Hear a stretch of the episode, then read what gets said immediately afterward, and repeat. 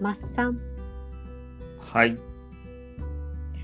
2022年にさ、はいい。ろんなことをこうほら予言じゃないけど結構マッサンがこうなると思うんですよねっていうことがこうなったりしてたわけじゃない？違いますよ。そうなると思うところだけをピックアップしたからそうなったんですよ。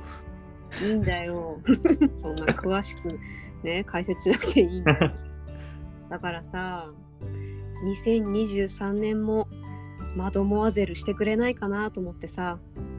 えマドモアゼルマッサン2023年。ちょっと何？何？知らない 今、はいって言おうと思ったけど、はいって言っちゃダメだなと思って今。いいんだよ、入っていって。はいでね、はいでいきましょう。2023年はどんな年になりそうですか？えー、ざっくり。いや、あれですよ。僕、あの、に日本農業新聞を読んで、そうね。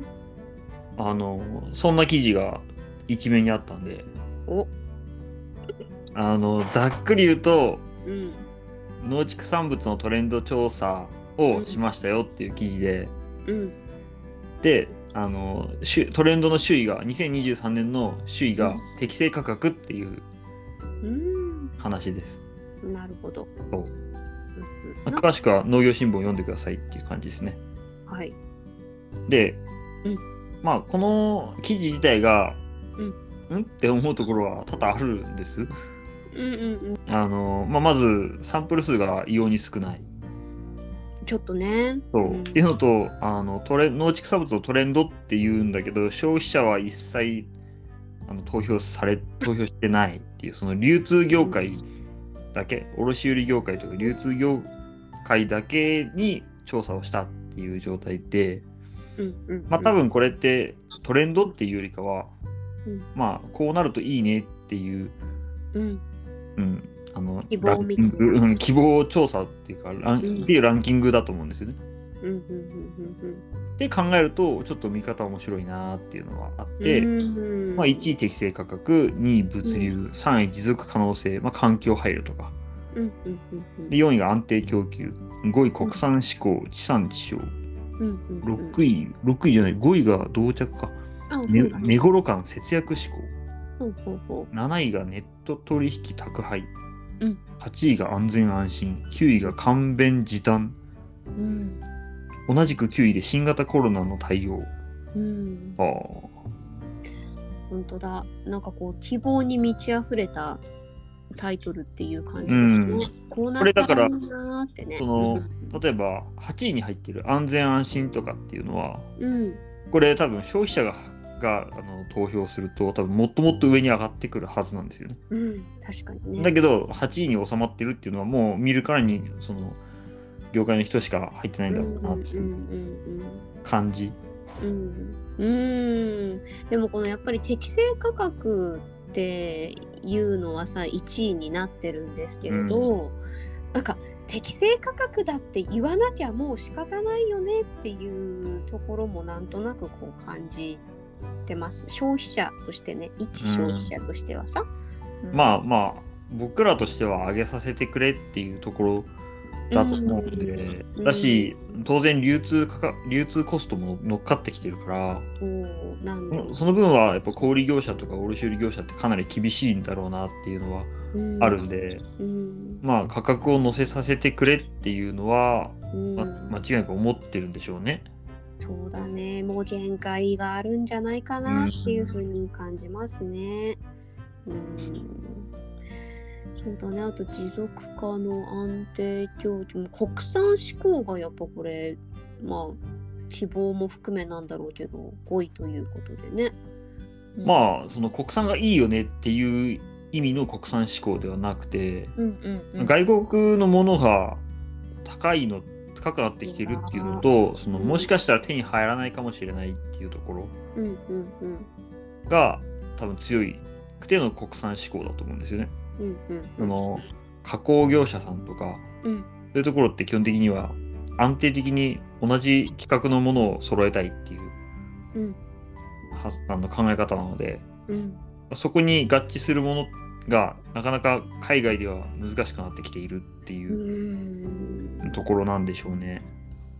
ね。まあ本当に国内で生産されているもので賄えていけたら生産者としても、うん、販売うん。としても、まあ、どちらもね、うん、まあ、安定的。たただその歴史的な背景としてうん。国産では賄えなかったから外国産っていう背景もあるのでそうだよね。じゃあここ生産者側がここからじゃあその国産の代わりになりうるだけのね安安定供給これ安定供給だってまさに4位に入っているのがまさにこれでそうね。僕らは安定供給できるのかどうかっていううんっていう課題は大きくあると思うんですよね。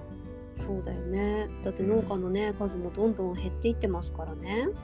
まあとは言ってもうん。うん農家数が減ったとしてもうん。その農業生産総生産額を支えているのってうん。あのお規模の大きな経営体がほとんどなのでうん。うん。うん。どっちかというと農家数が減ることが問題というよりかはうん。生産側がきちんと生産体制を作り上げられるかどうかが問題でうん。うん。うん。これから多分それこそ何年かしたらうん高齢の方々がリタイアされるはずなんですよね。そうだね。うん、ってなった時にそこの生産量って実はそこまで大きくないのでうん。うん。数字だけを見てそのしあのシビアというか結構冷たく言ってしまうと、うん。まあ、そこの農家数の減少って多分そこまで影響はしないんですよね。うん。ただ問題になってくるのはそことは関係なくて今既存のの安定供給をしようとしている生産者がうん。きちんと生産量を維持できるかあるいは生産量をきちんと上げていけるかっていう問題がうん。この安定供給につながっていてうん。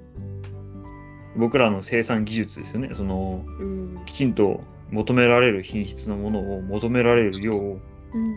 ぴったり出せるかどうかっていう。うわーいやーなんかやっぱり、まあ、一服の中でもちょこちょこもう言葉に出して話してるんですけどやっぱり消費者が求めるものがやっぱ多すぎるのかな？どうですかね。どうなんだろう。これは9位に9位に簡便時短って入ってきてるんですけど。はいはいはい。これ多分あのコロナ禍がそろそろ、うん。そのコロナ前みたいな状態になりつつあるところでやっぱり、ね。あの忙しいお母さんのためにみたいなのがまた再び出てきていると思うんです。うんうん。その自宅にいましょうとかっていうんじゃなくてうん。うん。とにかくまた忙しい日々がまた始まってくるってことを考えるとね。やっぱりじなるべく楽に作れてとか、うんやっぱ簡単に時短で作れてとかっていうものが必要になってくる。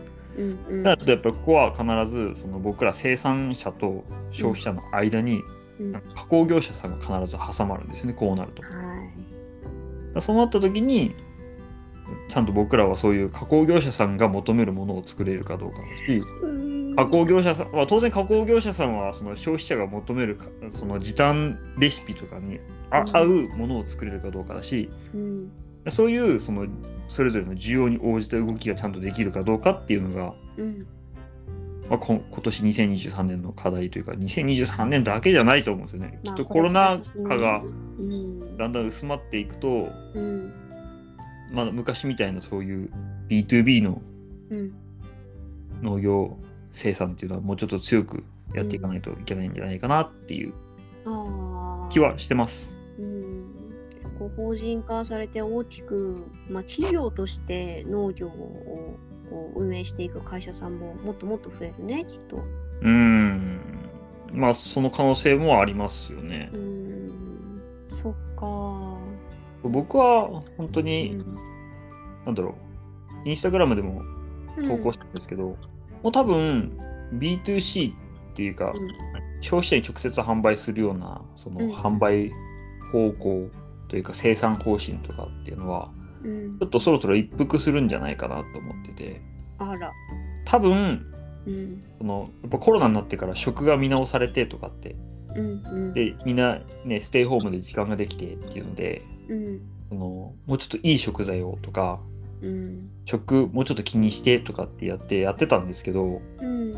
その層って一定数もうおそらく固定になっってるんですね。お客さんも固定だし、生産者も固定で、消費者の方も多分どこから買うっていうのも大体決まってきて、あそうで、生産者の方も誰がどこに向けて作るかもおおよそ決まってきて、ーうんうんでお多分この3年ぐらいでおおよそそうこの流れは固定されつつあって、うん。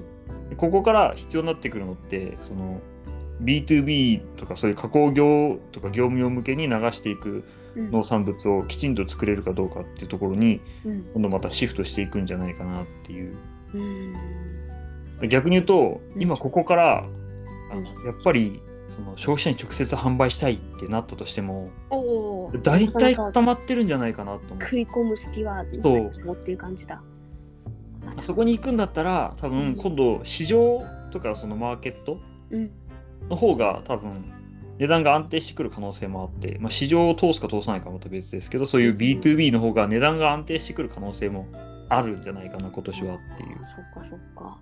まあ海外情勢にもよるんでわかんないですけどねいやそのー、ほんとそこだよね。去年の3月ぐらいだったらうんウクライナの問題で、ね、全部吹き飛んでしまったとかっていう話もあるからそうですよね。何が起こるかわかんないですけど、まあ、この流れのまんまでいけばうん僕は B2B の需要が強くなっていくんじゃないのかなっていうなるほど。気はします。うんこれからも戦略戦略の時代になっていきそうですね。うんそうですね。で、まあ、ここ B2B だからって言って、今から設備投資をしてるんだと間に合わないので、ここのあの B2B の需要が強くなってくるのを見据えて、おそらく設備投資が終わった人はいるはずなんですよ。いいるでしょうね。ははいって手挙げてる人がね、多分聞いてる方の中にもいるんじゃないでしょうか。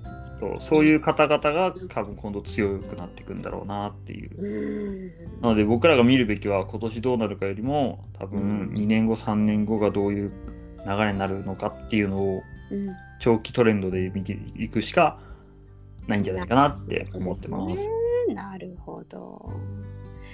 そうだね。これまたさ、年末とかにね、今年のさ、ちょっと気が早いけどね、年明けたばっかりなのに、答え合わせ。答え合わせ、どうなったっつって、あなたこんなこと言うてますけど、マッサンって言ってね、マドモアゼルできてるかどうか、またその時確認しましょう。怖いな。どんな時代になるかね。本当にいろんなことが次から次へと起こっていますのでね。う。うんんなんかその資材とか機械とか全てにおいてもなんか今が最安値っていうのがなんかずっと続いていってどんどん値上がりしていくんだろうなっていうふうにもそうですね。もうそこは間違いないですね。ねあとはだから、どうやって価格を転嫁していくかっていう問題、まあ、まあ、まさにランキング1位のキーワードですけど。本当だねうん別に価格か、重たい言葉だねうんまあ、しょうがないっす。やっていくしかないんで。ないっすね頑張っていきましょううん以上でいいかい？